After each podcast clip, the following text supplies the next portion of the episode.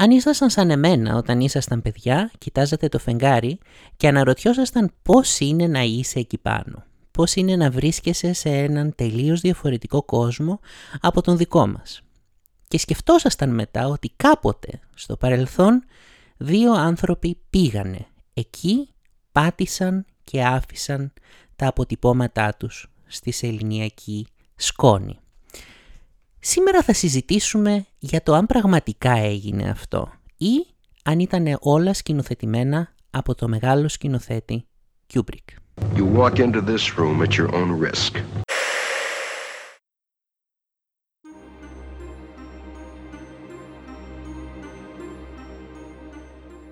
Είμαι ο Βασχάλης Αυγερίδης και έρχομαι από τη σκοτεινή πλευρά. Σε αυτό το podcast θα μιλήσουμε για πράγματα ανεξήγητα, προσπαθώντας να βρούμε μια λογική εξήγηση. Αν φυσικά υπάρχει. Στις 20 Ιουλίου του 1969, κάπου στο φεγγάρι, μία καταπακτή άνοιξε και ο πρώτος άνθρωπος, ντυμένος μέσα στη στολή αστροναύτη του, βγήκε στην σελήνη.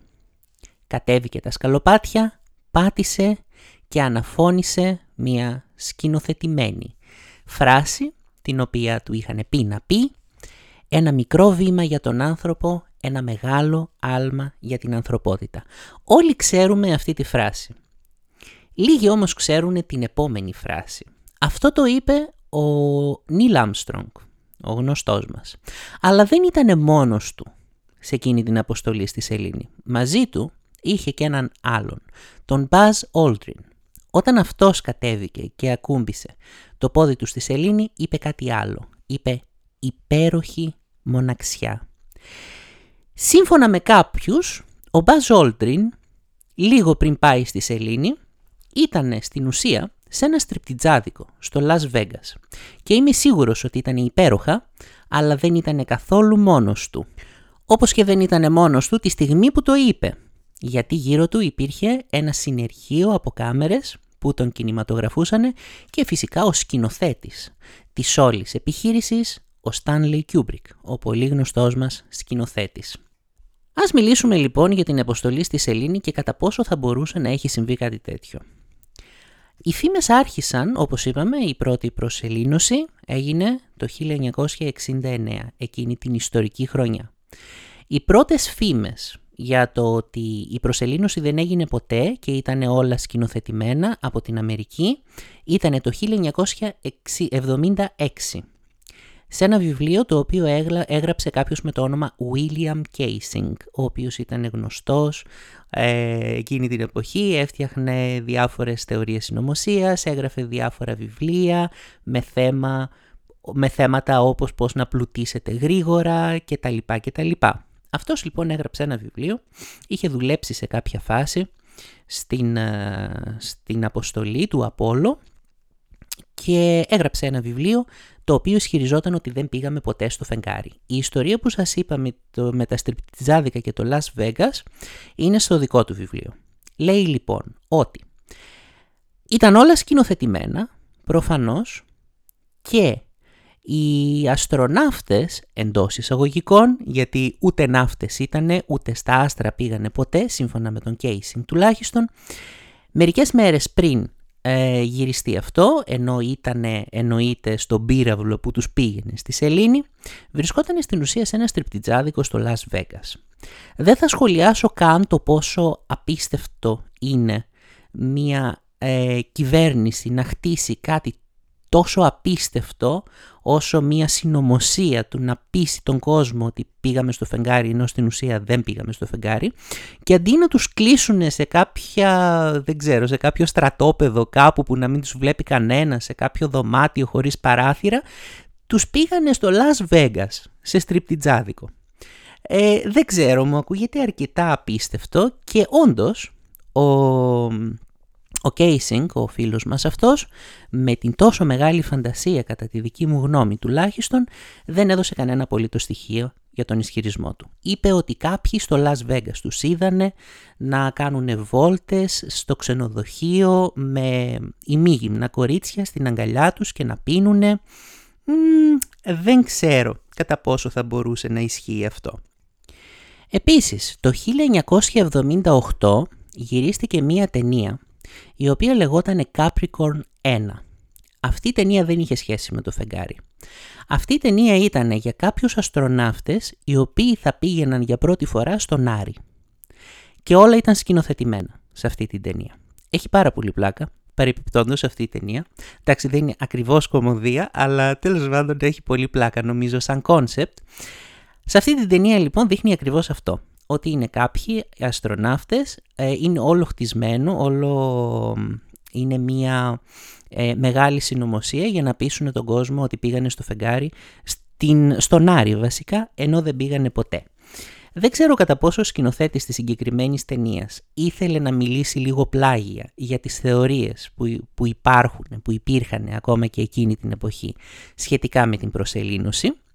Ε, δεν ξέρω καθόλου τι πίστευε σχετικά με αυτό, αλλά θα ήθελα λίγο να πάμε ένα ταξίδι τότε ένα πολύ ενδιαφέρον ταξίδι σε ένα κοινωνικοπολιτικό πλαίσιο και σε σχέσεις ανάμεσα, στον, ανάμεσα στα κράτη που δεν είμαστε και τόσο εξοικειωμένοι αυτή τη στιγμή.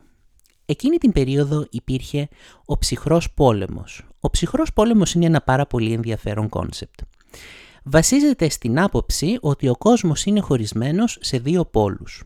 Ο ένας πόλος είναι ο Αμερικανικός και ο άλλος πόλος είναι ο Ρωσικός ή μάλλον ο Σοβιετικός. Έχουμε λοιπόν την Ανατολή με, τους, με το Σοβιέτ, με τη Σοβιετική Ένωση και τη Δύση με την Αμερική. Αυτά τα δύο κράτη προφανώς δεν συγκρούστηκαν ποτέ μεταξύ τους. Ευτυχώς, γιατί σε αυτή την περίπτωση μπορεί να ρίχνανε πυρηνικά και να καταστρεφόμασταν όλοι. Ε, ευτυχώς λοιπόν δεν ήρθαν ποτέ σε, σε σύγκρουση μεταξύ τους, αλλά υπήρχαν πολλές ανεπίσημες συγκρούσεις, όπου στην ουσία αυτά τα δύο κράτη προσπαθούσαν να επικρατήσουν σε κάποιες περιοχές. Χαρακτηριστικά θα σας αναφέρω το Βιετνάμ, για παράδειγμα, ή την Κορέα. Ε, εν πάση περιπτώσει όλα αυτά ήταν ε, οι δύο αυτές δυνάμεις που προσπαθούσαν να επικρατήσουν σε μία περιοχή για να εκμεταλλευτούν τη στρατηγική θέση της περιοχής κτλ. κτλ. Τώρα δεν είμαι ιστορικός, δεν είμαι ειδήμων για να σας εξηγήσω τι ακριβώς συνέβαινε στον ψυχρό πόλεμο. Απλά σας το λέω για να έχουμε το κόνσεπτ για το επόμενο κομμάτι μας. Σε αυτό λοιπόν το πλαίσιο, σε αυτές τις συνθήκες, οι δύο αυτές τεράστιες υπερδυνάμεις της εποχής προσπαθούσαν να αποδείξουν στον κόσμο ότι αυτές είναι ισχυρότερες από την άλλη. Έτσι λοιπόν, ένας από τους τρόπους για να το κάνουν αυτό είναι να εκπληρώσουν ένα από τα μεγαλύτερα όνειρα της ανθρωπότητας από την πρώτη στιγμή που ο άνθρωπος σήκωσε το βλέμμα του στον ουρανό και είδε τα αστέρια και το φεγγάρι. Και το όνειρο αυτό ήταν να στείλει κάποιον άνθρωπο έξω από τη γη, να στείλει κάποιον άνθρωπο στο διάστημα. Και έτσι λοιπόν άρχισε η μεγάλη διαστημική κούρσα για το ποιος θα καταφέρει να κάνει μεγαλύτερα βήματα προς αυτή την κατεύθυνση με μεγαλύτερη ταχύτητα. Και στην αρχή οι Σοβιετικοί είχαν προβάδισμα απίστευτο. Στείλανε το πρώτο, ε, το πρώτο ζώο στην, ε, σε τροχιά, στην ουσία, στο διάστημα εντός εισαγωγικών, που ήταν. Προφανώς η Λάικα, όλοι την ξέρουμε, άσχετο, αλλά η Λάικα ποτέ δεν επέστρεψε, δυστυχώς πέθανε στην αποστολή. Μετά έστειλε δύο άλλα σκυλάκια, που δυστυχώς δεν θυμάμαι πώς τα λέγανε, αυτά επέστρεψαν, δόξα το Χριστούλη και την Παναγίτσα, αυτή τη στιγμή όμως είναι ταριχευμένα στο Διαστημικό Μουσείο, νομίζω στη Μόσκα ή στην Αγία Πετρούπολη. Δεν θυμάμαι που από τα δύο, οπότε άμα επισκεφτείτε εκείνες τις περιοχές μπορεί να τα δείτε. Και ύστερα φυσικά έχουμε τον πρώτο άνθρωπο που τέθηκε ποτέ σε τροχιά γύρω από τη γη που προφανώς είναι ο Γιούρι Γκαγκάριν. Τώρα, κατά τη γνώμη μου, γιατί είναι τόσο σημαντική αυτή η μάχη του ποιος θα καταφέρει πρώτος να στείλει ανθρώπους στο διάστημα. Νομίζω ότι το βασικό θέμα είναι ότι αυτοί οι άνθρωποι στέλνονται στο φεγγάρι με πυράβλους και αν καταφέρνουμε να, να πάρουμε ένα πύραυλο και να τον στείλουμε ψηλά στον ουρανό, φανταστείτε με, με πόση ευκολία μπορούμε να στείλουμε τον ίδιο πύραυλο στην πρωτεύουσά σας. Και άμα τον στείλουμε στην πρωτεύουσά σας, δεν θα κουβαλάει ανθρώπους. Θα κουβαλάει πυρηνικές κεφαλές. Αυτό ήταν λοιπόν το όλο θέμα. Έχουμε αυτές τις δύο υπερδυνάμεις οι οποίες κάνουν αυτή τη διαστημική κούρσα για το ποιος θα καταφέρει να κάνει περισσότερα βήματα στο διάστημα. Οι Σοβιετικοί προηγούνται και τότε έρχεται ο Κένεντι στη δεκαετία του 60. Αρχές δεκαετίας του 60 λοιπόν ο Κένεντι λέει ότι πρέπει μέχρι το τέλος της δεκαετίας να στείλουμε τον πρώτο άνθρωπο στο φεγγάρι, σε ένα άλλο σώμα, σε ένα σώμα που μερικές εκατοντάδες χρόνια πριν οι άνθρωποι πίστευαν ότι βρισκόταν σε ένα τελείως διαφορετικό πλαίσιο και κανείς άνθρωπος δεν θα μπορούσε ποτέ να τον επισκεφτεί. Σας υπενθυμίζω ας πούμε τις ε, θεωρίες του Αριστοτέλη σχετικά με το υποσελήνιο πεδίο και το υπερσελήνιο πεδίο. Τότε ήταν ένας διαφορετικός κόσμος. Δεν είναι όπως τώρα που ξέρουμε ότι άμα έχουμε αρκετή δύναμη και ταξιδέψουμε αρκετά μακριά μπορούμε να φτάσουμε εκεί. Ήταν ένα τελείως διαφορετικό πλαίσιο που νομίζω ότι δεν μπορούμε να το καταλάβουμε πραγματικά. Έτσι λοιπόν οι Αμερικάνοι είχαν την υποχρέωση, είχαν δεσμευτεί από τον πρόεδρό τους, από τον Κένεντι, να πάνε στο φεγγάρι. Προφανώς έγινε η δολοφονία του Κένεντι, τον διαδέχτηκαν άλλοι πρόεδροι και τελικά το όνειρο της ανθρωπότητας εκπληρώθηκε το 1969 και μάλιστα έγινε ακριβώς τότε γιατί ακριβώς τότε ήταν πριν από τη λήξη της δεκαετίας που υποσχέθηκε ο Κέννεντι στις αρχές της δεκαετίας του 60. Αυτό λοιπόν οδήγησε πολλούς ανθρώπους στην ιδέα ότι ίσως οι Αμερικανοί να μην ήταν έτοιμοι να στείλουν τον πρώτο άνθρωπο στο φεγγάρι και απλά να τα σχεδίασαν όλα, να τα κανόνισαν όλα με αυτόν τον τρόπο, ούτως ώστε να φαίνεται ότι στείλανε έναν άνθρωπο στο φεγγάρι, κάτι που προφανώς δεν έγινε ποτέ, σύμφωνα με αυτή τη θεωρία.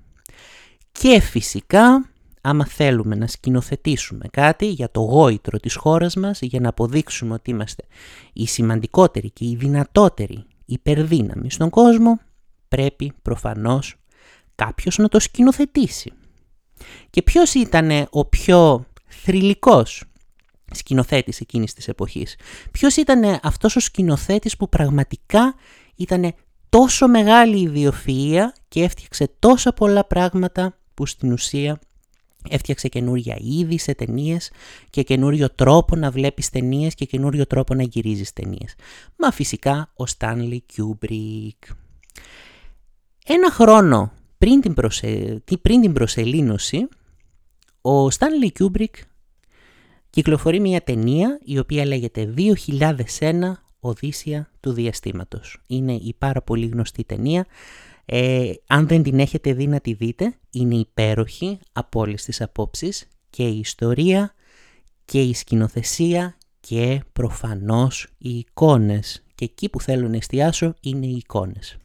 Στην αρχή της ταινίας φυσικά όχι στην τελείως αρχή της ταινίας, αλλά σχετικά στην αρχή της ταινίας, γιατί είναι και μεγάλη, έχουμε κάποιους ανθρώπους οι οποίοι είναι στη σελήνη. Και άμα το δείτε, πραγματικά φαίνεται ότι βρίσκονται στη σελήνη.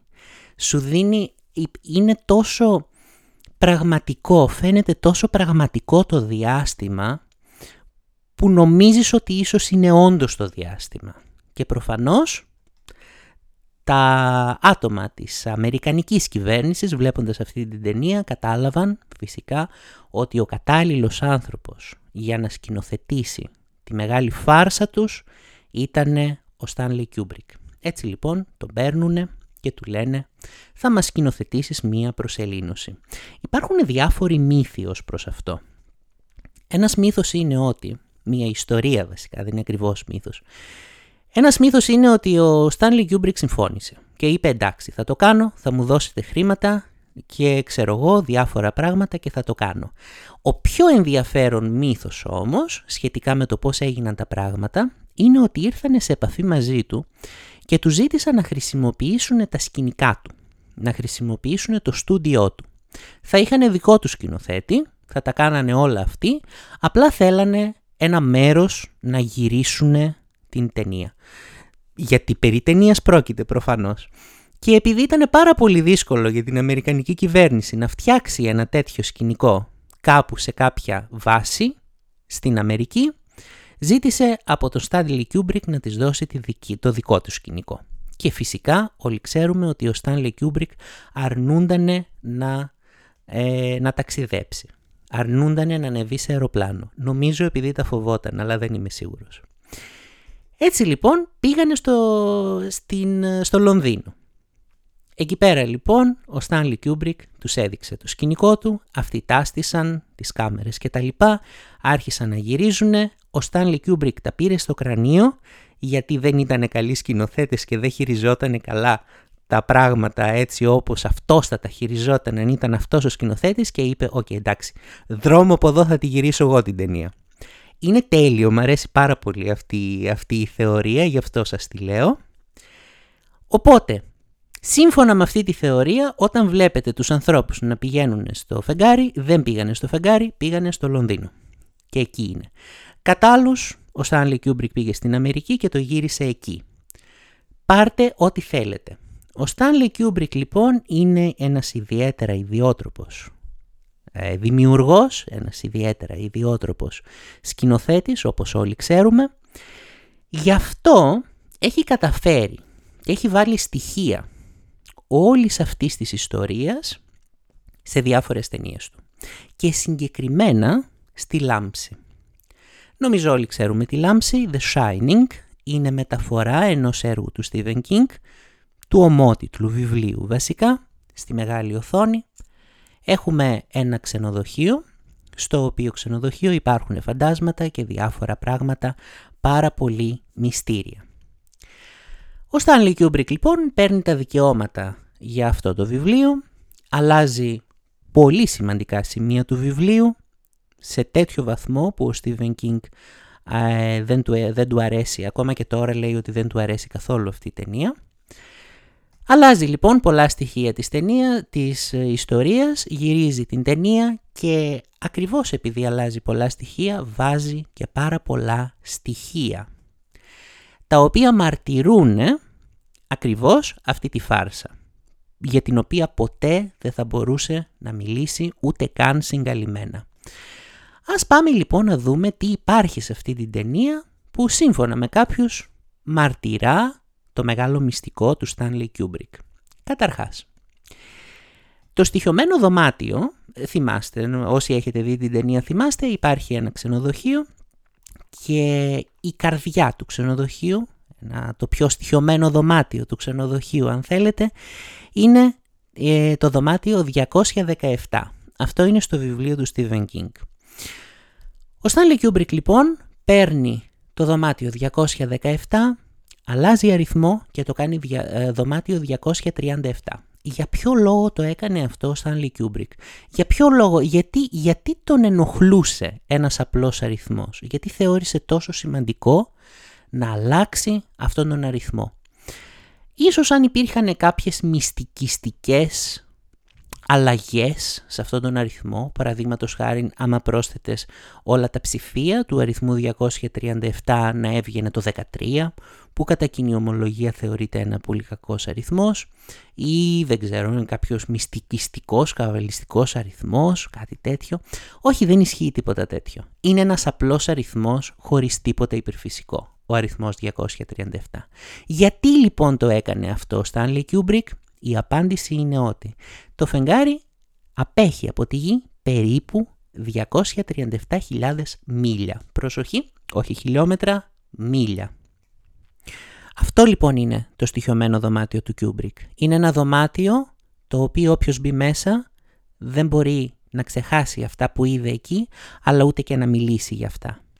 Σύμφωνα με αυτή τη θεωρία, όλη η ταινία είναι χτισμένη σαν μεταφορά για να μας μιλήσει για αυτό το μυστικό που ήταν αναγκασμένος να κρατά και τον, και τον πείραζε όλα αυτά τα χρόνια. Το ξενοδοχείο είναι ένα σύμβολο, δεν είναι ένα απλό ξενοδοχείο.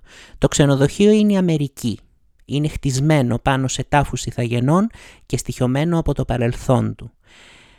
Ξαφνικά αρχίζει να πέφτει χιόνι και το χιόνι είναι η πίεση μέσα στη ψυχροπολεμική κατάσταση που βιώνουμε, η πίεση για να δείξουμε ότι είμαστε καλύτεροι από τους Σοβιετικούς.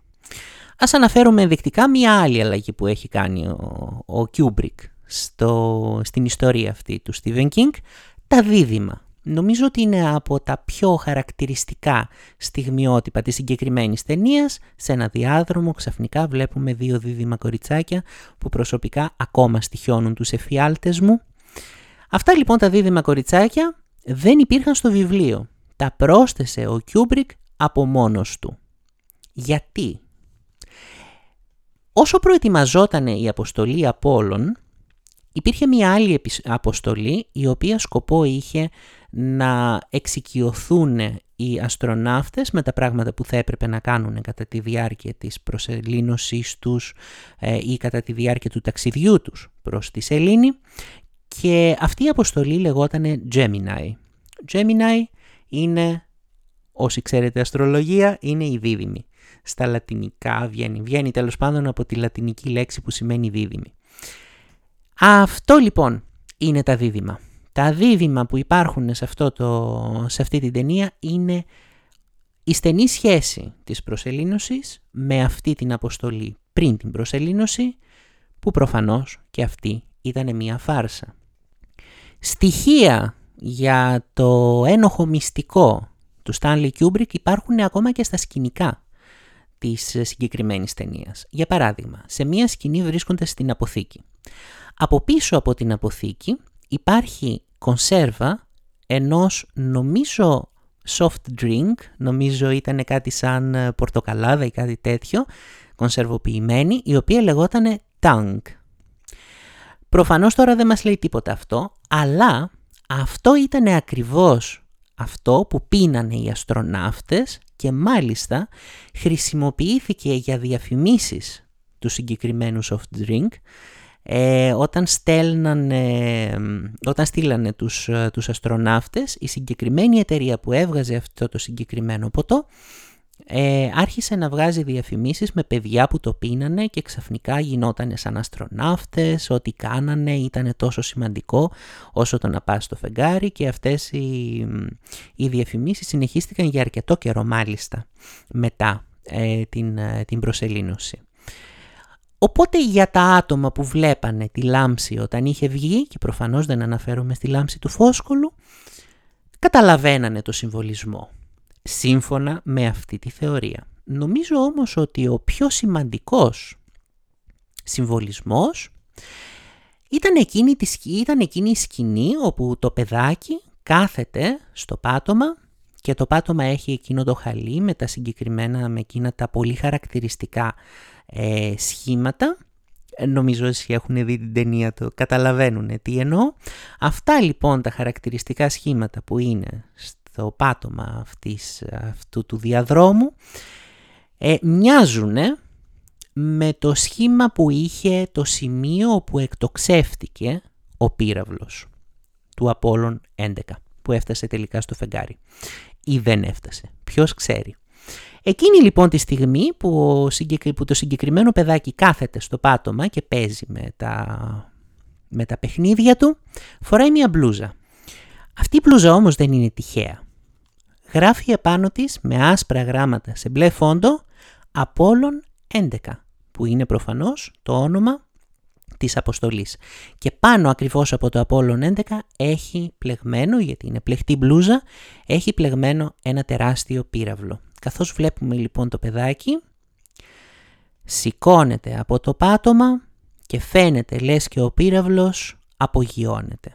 Και ύστερα με αβέβαια βήματα πλησιάζει προς το δωμάτιο 237 που προφανώς είναι συμβολικό του φεγγαριού.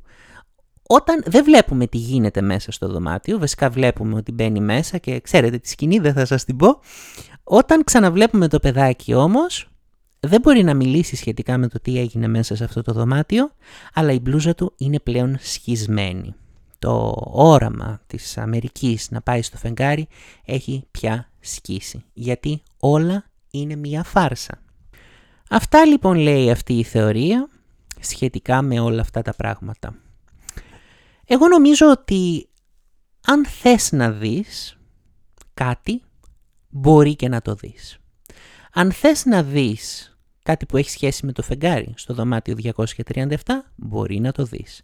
Αν θες να δεις το χιόνι, τα δίδυμα και την μπλούζα σαν μία μεταφορά, μπορείς και αυτό να το δεις. Αλλά η μπλούζα θα μπορούσε να είναι έτσι γιατί πραγματικά η προσελήνωση ήταν ένα κοσμοϊστορικό γεγονός. Προφανώς κυκλοφορούσαν πολλές μπλούζες με τέτοια θέματα εκείνη την περίοδο. Οπότε δεν είναι κάτι τελείως απίστευτο ότι το συγκεκριμένο παιδάκι θα φορούσε μια τέτοια μπλούζα. Το σημαντικό της μπλούζας είναι ότι υπάρχει αυτή η θεωρία για τον Κιούμπρικ. Οπότε η μπλούζα αυτή καθ' αυτή κατά τη γνώμη μου δεν αποδεικνύει τίποτα. Τα δίδυμα μπορείς να δεις μεταφορές όπου θέλεις. Και πάμε στο δωμάτιο. 237. Καταρχάς, το φεγγάρι δεν απέχει από τη γη ακριβώς 237.000 μίλια. Άμα θέλαμε μάλιστα να στρογγυλοποιήσουμε την απόσταση σε μίλια του φεγγαριού από τη γη, μάλλον θα ήταν περισσότερο κοντά στα 238.000 και αν προσθέσουμε και τις αυξομοιώσεις, γιατί ε, η τροχιά της Ελλήνης δεν είναι απόλυτα κυκλική, υπάρχει ε, ένα σημείο που περνάει πιο κοντά στη γη και ένα άλλο σημείο που περνάει πιο μακριά από τη γη, μπορούμε ειλικρινά να κάνουμε ό,τι θέλουμε με τα νούμερα αυτά. Και συγκεκριμένα για την αλλαγή αυτού του αριθμού μπορώ να σας πω ακριβώς το λόγο για τον οποίο έγινε. Όταν βλέπετε το intro της ταινίας δείχνει ένα ξενοδοχείο. Προφανώς οι σκηνές που βλέπετε κατά τη διάρκεια της ταινίας και διαδραματίζονται μέσα στο ξενοδοχείο δεν γυρίστηκαν μέσα σε αυτό το ξενοδοχείο, γυρίστηκαν σε ένα πλατό. Αλλά το θέμα είναι ότι το ξενοδοχείο αυτό που ήταν η πρόσωψη της ταινίας, που ήταν αυτό που εννοείται ότι όλα μέσα στην ταινία γινόταν σε αυτό, ήταν ένα πραγματικό ξενοδοχείο, το οποίο όντως υπήρχε. Και αυτό το συγκεκριμένο ξενοδοχείο είχε ένα δωμάτιο το οποίο είχε τον αριθμό 217. Ξέρετε τι δωμάτιο δεν είχε το συγκεκριμένο ξενοδοχείο; Ένα δωμάτιο με τον αριθμό 237. Έτσι λοιπόν, όταν ο Κιούμπρικ πήγε να γυρίσει την ταινία αυτή και είπε στο ξενοδοχείο τι θα γυρίσει, είπε το ξενοδοχείο «OK, εντάξει, αλλά δεν θα μιλήσεις για το δωμάτιο 217 γιατί σε αυτή την περίπτωση κανείς δεν θα θέλει να πάει στο στοιχειωμένο δωμάτιο του ξενοδοχείου μας. Γιατί τότε οι άνθρωποι δεν ήταν παλαβοί όπως τώρα που έχουμε το ίντερνετ, γιατί νομίζω ότι αν συνέβαινε αυτό τώρα, οι άνθρωποι θα κάνανε ουρά για να περάσουν τη νύχτα τους στο συγκεκριμένο δωμάτιο. Τότε όμως τα πράγματα δεν ήταν έτσι. Έτσι λοιπόν το ξενοδοχείο ζήτησε από το Kubrick να αλλάξει τον αριθμό και να βάλει σαν αριθμό ένα δωμάτιο που δεν υπήρχε στο ξενοδοχείο. Και έτσι νομίζω ότι εξηγείται πάρα πολύ όμορφα αυτή η αλλαγή του αριθμού. Και τώρα θα σας μιλήσω για μένα. Εγώ πιστεύω ότι πήγαμε στο φεγγάρι. Ίσως να είμαι προκατηλημένος, γιατί από την παιδική ακόμα ηλικία μου είχα, θέμα, είχα μεγάλο θέμα με ό,τι είχε σχέση με το διάστημα.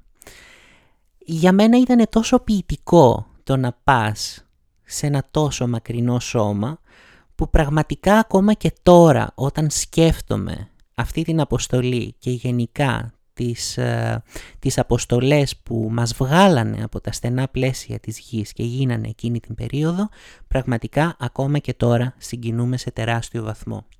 Νομίζω ότι υπάρχουν άπειρες επιστημονικές αποδείξεις σχετικά με το ότι όντως πήγαμε στη Σελήνη. Για παράδειγμα, θα αναφέρω μόνο μερικά, γιατί το θέμα μας σήμερα ήταν περισσότερο Kubrick παρά να αποδείξουμε ότι υπάρχει, ότι έγινε όντως η προσελήνωση. Ε, χαρακτηριστικά λοιπόν σας αναφέρω ότι από την Σελήνη φέρανε πάρα πολλές πέτρες, οι οποίες στάλθηκαν σε πάρα πολλές χώρες, μεταξύ των οποίων και η Σοβιετική Ένωση, και προφανώς, αν αυτές οι πέτρες προερχόταν από τη γη, η Σοβιετική Ένωση πρώτη-πρώτη θα αποκάλυπτε το μυστικό της Αμερικής, θα αποκάλυπτε τη φάρσα. Ε, δεν έχω καν να προσθέσω επιχειρήματα σχετικά με το ότι στις φωτογραφίες από το φεγγάρι δεν φαίνονται ε, αστέρια. Νομίζω ότι όσοι έχουμε βγάλει φωτογραφία τον εαυτό μας μπροστά από ένα πολύ δυνατό φως θα έχουμε παρατηρήσει τι συμβαίνει όταν υπάρχει κάτι πολύ φωτεινό στη φωτογραφία και θα σας πω ότι όταν υπάρχει κάτι πολύ φωτεινό στη φωτογραφία ε, τα λιγότερα φωτεινά πράγματα δεν φαίνονται, έτσι εξηγείται το φεγγάρι. Δεν θα μιλήσω καν για τους ανθρώπους που λένε ότι η, η Αμερικανική σημαία κοιμάτιζε ε, και θα πω προφανώς ότι ήταν κινήσεις, ήταν οι δονήσεις που μεταφερόταν από το χέρι του αστροναύτη προς τη σημαία και υπάρχουν βιντεάκια αργότερα που η Αμερικανική σημαία δεν κινείται. Ε, ναι, δεν θα μιλήσω για όλα αυτά τα πράγματα. Δεν θέλω να μιλήσω αυτή τη στιγμή για το, για το ενδεχόμενο του να μην πήγαμε στο φεγγάρι. Θέλω, θέλω να μιλήσω για ένα άλλο ενδεχόμενο. Ήταν πάρα πολύ επικίνδυνο να πάμε στο φεγγάρι όταν πήγαμε. Ήταν τόσο επικίνδυνο εκείνη η υπόσχεση που σας είχα πει του Κέννεντι. Το ότι πρέπει μέχρι το τέλος της δεκαετίας να στείλουμε έναν άνθρωπο στο φεγγάρι. Εκείνη λοιπόν η απλή πρόταση με το τέλος της δεκαετίας έβαλε στο περιθώριο πολλά θέματα ασφάλειας. Έτσι λοιπόν ήταν πάρα πολύ πιθανό οι αστροναύτες που πήγανε στο φεγγάρι τελικά να μην μπορούσαν να επιστρέψουν στη γη.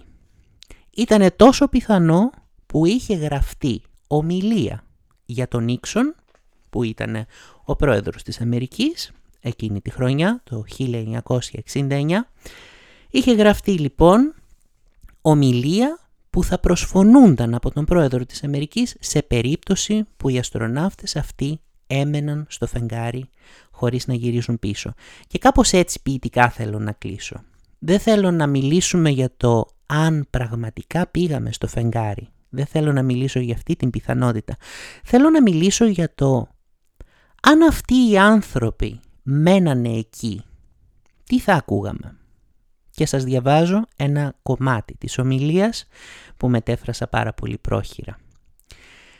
Όσο την ακούτε φανταστείτε δύο ανθρώπους που πήγανε εκεί πέρα για να προωθήσουν την ανθρωπότητα, για να πάνε την ανθρωπότητα ένα βήμα παραπέρα, το οποίο μοιάζει περισσότερο με άλμα παρά με βήμα. Ας ακούσουμε λοιπόν τι θα, τι θα έλεγε ο πρόεδρος της Αμερικής σε αυτή την περίπτωση. Η μοίρα όρισε ότι οι άνθρωποι που πήγανε στη Σελήνη με ειρηνικούς σκοπούς για να την εξερευνήσουν θα μείνουν στη σελήνη για να αναπαυθούν εν ειρήνη. Αυτοί οι γενναίοι άντρες, ο Νίλ Άμστρονγκ και ο Μπάζ Όλτριν, ξέρουν ότι δεν υπάρχει ελπίδα να επιστρέψουν, αλλά επίσης ξέρουν ότι υπάρχει ελπίδα για την ανθρωπότητα στη θυσία τους. Τα αρχαία χρόνια οι άνθρωποι κοίταζαν τα αστέρια και έβλεπαν τους ήρωές τους, τους αστερισμούς. Στη σύγχρονη εποχή κάνουμε το ίδιο αλλά οι δικοί μας ήρωες είναι επικοί άνθρωποι με σάρκα και οστά. Γιατί κάθε άνθρωπος που κοιτάζει τη σελήνη τις νύχτες που έρχονται θα ξέρει ότι υπάρχει κάποια άκρη ενός άλλου κόσμου που αποτελεί για πάντα μέρος της ανθρωπότητας. Αυτό δεν έγινε ποτέ. Ο Νίλ Άμστρον και ο Μπάζ Όλντριν επέστρεψαν. Αλλά αυτό το κομμάτι της που θα είναι πάντα μέρος της ανθρωπότητας αυτή τη στιγμή υπάρχει στη σελήνη και μου αρέσει να σκέφτομαι ότι υπάρχει. Απλά αυτό το κομμάτι δεν είναι τα πτώματα δύο γενναίων ανθρώπων που παρά το ότι ήξεραν όλες αυτές τις δυσκολίες και την πιθανότητα να πεθάνουν, το κάνανε και πήγανε. Αυτό το κομμάτι είναι μια αμερικανική σημαία και μια πλακέτα η οποία γράφει «Είμαστε άνθρωποι από τον πλανήτη Γη, οι πρώτοι που πάτησαν το πόδι τους στη σελήνη ήρθαμε με ειρηνικό σκοπό εκ μέρους όλης της ανθρωπότητας. Ιούλιος 1969 μετά Χριστόν. Και με αυτή την πολύ ποιητική και ωραία σκέψη σας αφήνω. Τα λέμε σε κάποιο επόμενο επεισόδιο. Γεια σας.